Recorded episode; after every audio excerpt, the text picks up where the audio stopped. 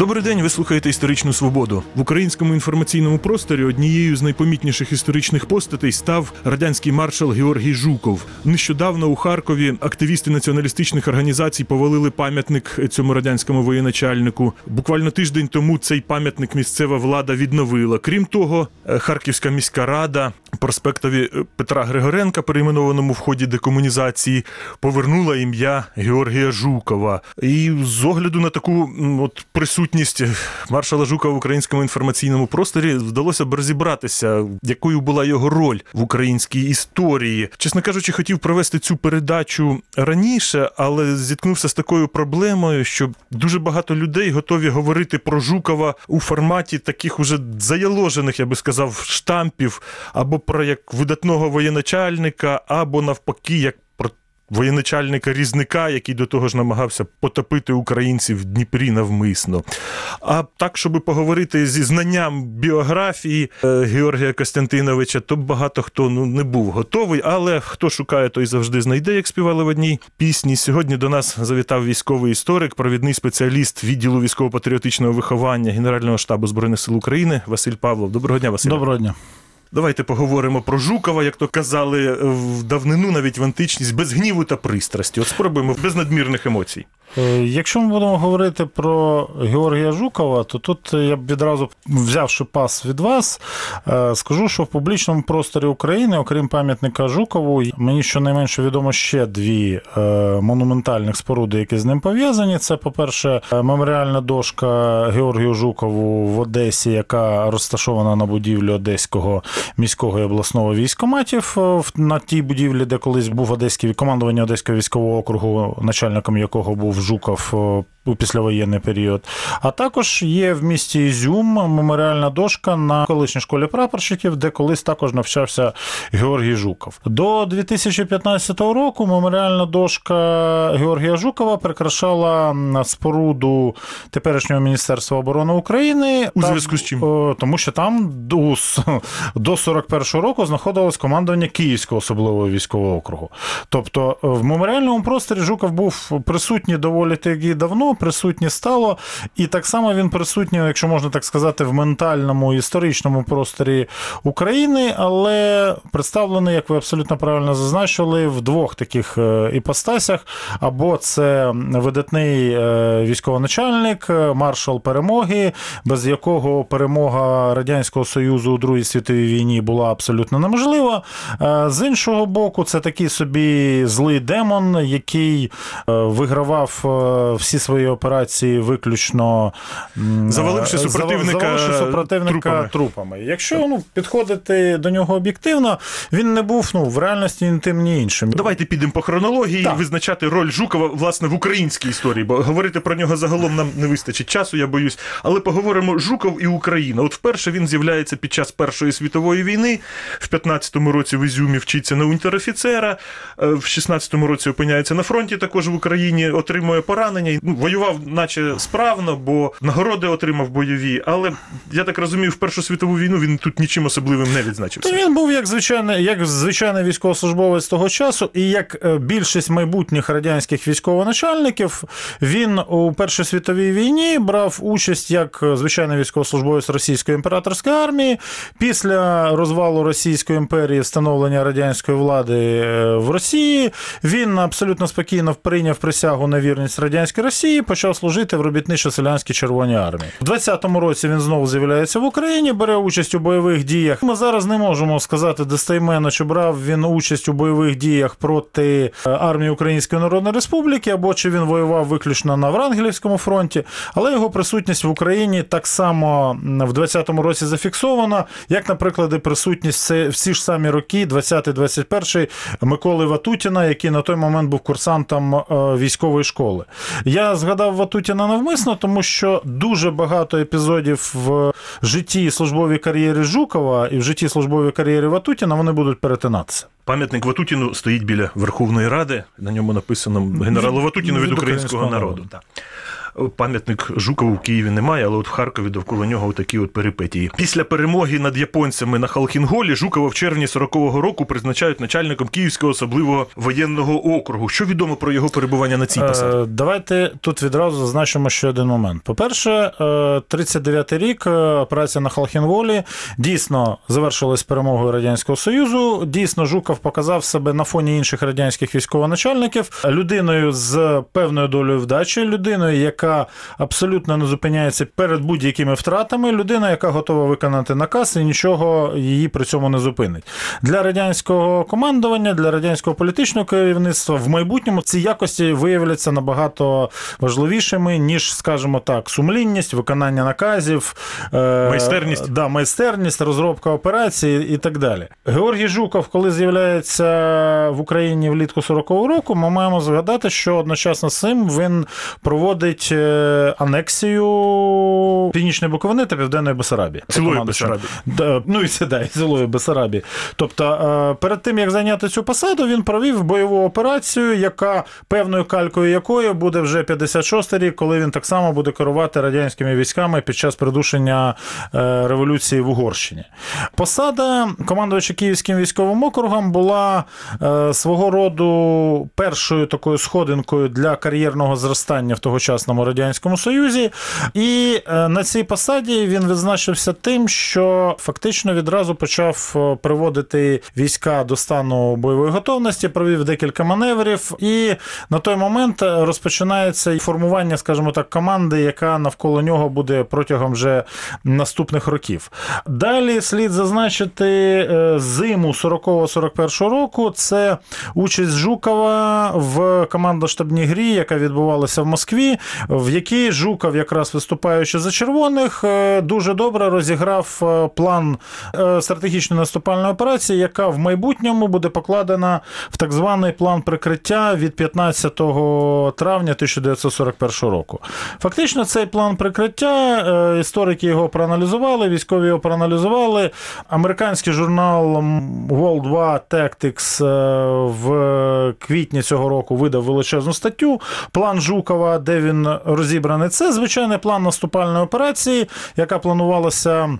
Радянським Союзом в межах доктрини малою кров'ю на чужої території проти Німеччини та її союзників у Східній Європі. Тут я ще відзначив, що Жуков був обраний депутатом Верховної Ради УРСР від тої ж північної Буковини, яку він анексував від Чернівців. Між іншим був депутатом Верховної Ради, але не працював у Верховній Раді УРСР, поза як працював у Москві начальником генштабу. Хоч це не зовсім тема Жукова Україна, але дуже важлива тема. Тому давайте бодай трохи торкнемося. Чим відзначився на посаді начальника генштабу, і яка його доля особистої відповідальності за той грандіозний розгром, якого зазнала Червона армія після 22 червня 41-го року. Я б дозволю собі, можливо, сказати дещо непопулярне. Я б не став покладати на Жукова всю повноту відповідальності за розгром е, літа 41-го року. Так я кажу про частку Да. його відповідальності. Е, Частка його відповідальності полягає виключно в межах його посадових обов'язків. Е, Слід зазначити, що Жуков доволі таки оперативно зреагував на дії німців. Е, Чому не було реакції на е, величезну кількість розвідувальних повідомлень про те, що Німеччина все ж таки готується до наступу на Радянський Союз? Про це навіть Жуков ніколи не пояснював навіть в своїх воспоминаннях і розмишленнях. Ну, як начальник генштабу, Як він начальник- мав доступ до цих? Він мав доступ до цього. Звісно, він мав всю повноту інформації. Але я знов таки пропоную відійти від е, ну, певних домислів і е, оперувати тим, чим ми маємо оперувати. Відразу після того, як е, стало відомо, що Німеччина розпочала бойові дії, відразу приймається не знаю, що славнозвісні чи су- сумнозвісні, одна за, за іншою перші чотири директиви Генерального штабу.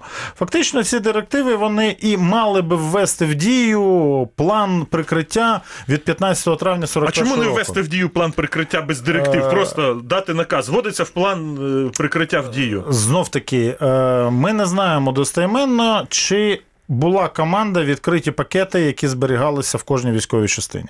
Є інформація, одні військовоначальники кажуть, що така команда була, інші, інші про це нічого не згадують. Знов таки, ми можемо оперувати. Е, подіями наступного дня. 23 червня 1941 року вісім механізованих корпусів е, Південно-Західного фронту розпочинають наступальну операцію в трикутну Луцьк Рівноброди. І якраз вона і стала уособленням цього плану. Ці вісім корпусів не просто починають наступ, а Жуков особисто прилітає, здається, до Тернополя, Тернополя. і керує цим наступом. Особисто начальник генштабу, хоча там є начальник фронту, наче. І чому начальник генштабу особисто керує наступом, і все це закінчується розгромом? Чому Це, його план закінчився нічівною поразкою? Тому що його план планував його план планував наступальну операцію вже на чужій території. Вести бойові дії на своїй території не планувалося. Е, Радянська техніка на той момент по абсолютно об'єктивним причинам не була оснащена радіостанціями. Була відсутня е, вміння взаємодії е, між окремими військовими частинами, між окремими бойовими одиницями. Була певна нестача пального. І коли все це об'єдналося з такий, скажімо так, в єдиний фактор, в єдиний масив, то мітання радянських військ в цьому трикутнику Луцьк Рівноброди між 29 і 30 червня 41 року, воно фактично призведе до того, що радянський танковий кулак він зупиниться. Ми не можемо сказати, назвати е, великої кількості е, танкових боїв, воно окрім, наприклад, там боїв за Дубно. Або в бої в районі Волковиська. Доля Жукова відповідальності за цей розгром. Да. Повна людина, відповідальність. людина, яка розробляла цей план, він мав врахувати можливість того, що цей план піде е, не так, і мав враховувати дії на своїй території. Але знов таки тут слід зазначити певну об'єктивну причину. До 43-го року в статутах збройних сил е, СРСР не було глави оборони. От так навіть. Знову жука, от якраз в 43-му році з'являється в Україні, і тут цікаво визначити, наскільки великою його роль була у визволенні того ж самого Харкова, де довкола нього такі пристрасті. В якому визволенні Харкова? Ну давайте останнє визволення, остаточне. Е, Да, Беремо останнє. остаточне, Після Курської дуги. е, Після Курської дуги це серпень е, 43-го року, можу сказати, ніякого. Е, Чому? Е, Якщо ми навіть візьмемо публічний простір е, Харкова, який є зараз, то неподалік від Харкова знаходиться висота маршала Конєва. Безпосередньо бойовими діями в районі Харкова діяв е, і Воронезький Степовий фронт, але загальну координацію здійснював е, командувач Степовим фронтом маршал Конєв. Фактично, всі бойові дії, які розгорнулися навколо Харкова після Курської дуги, вони е, підпадали під відповідальність маршала Конєва.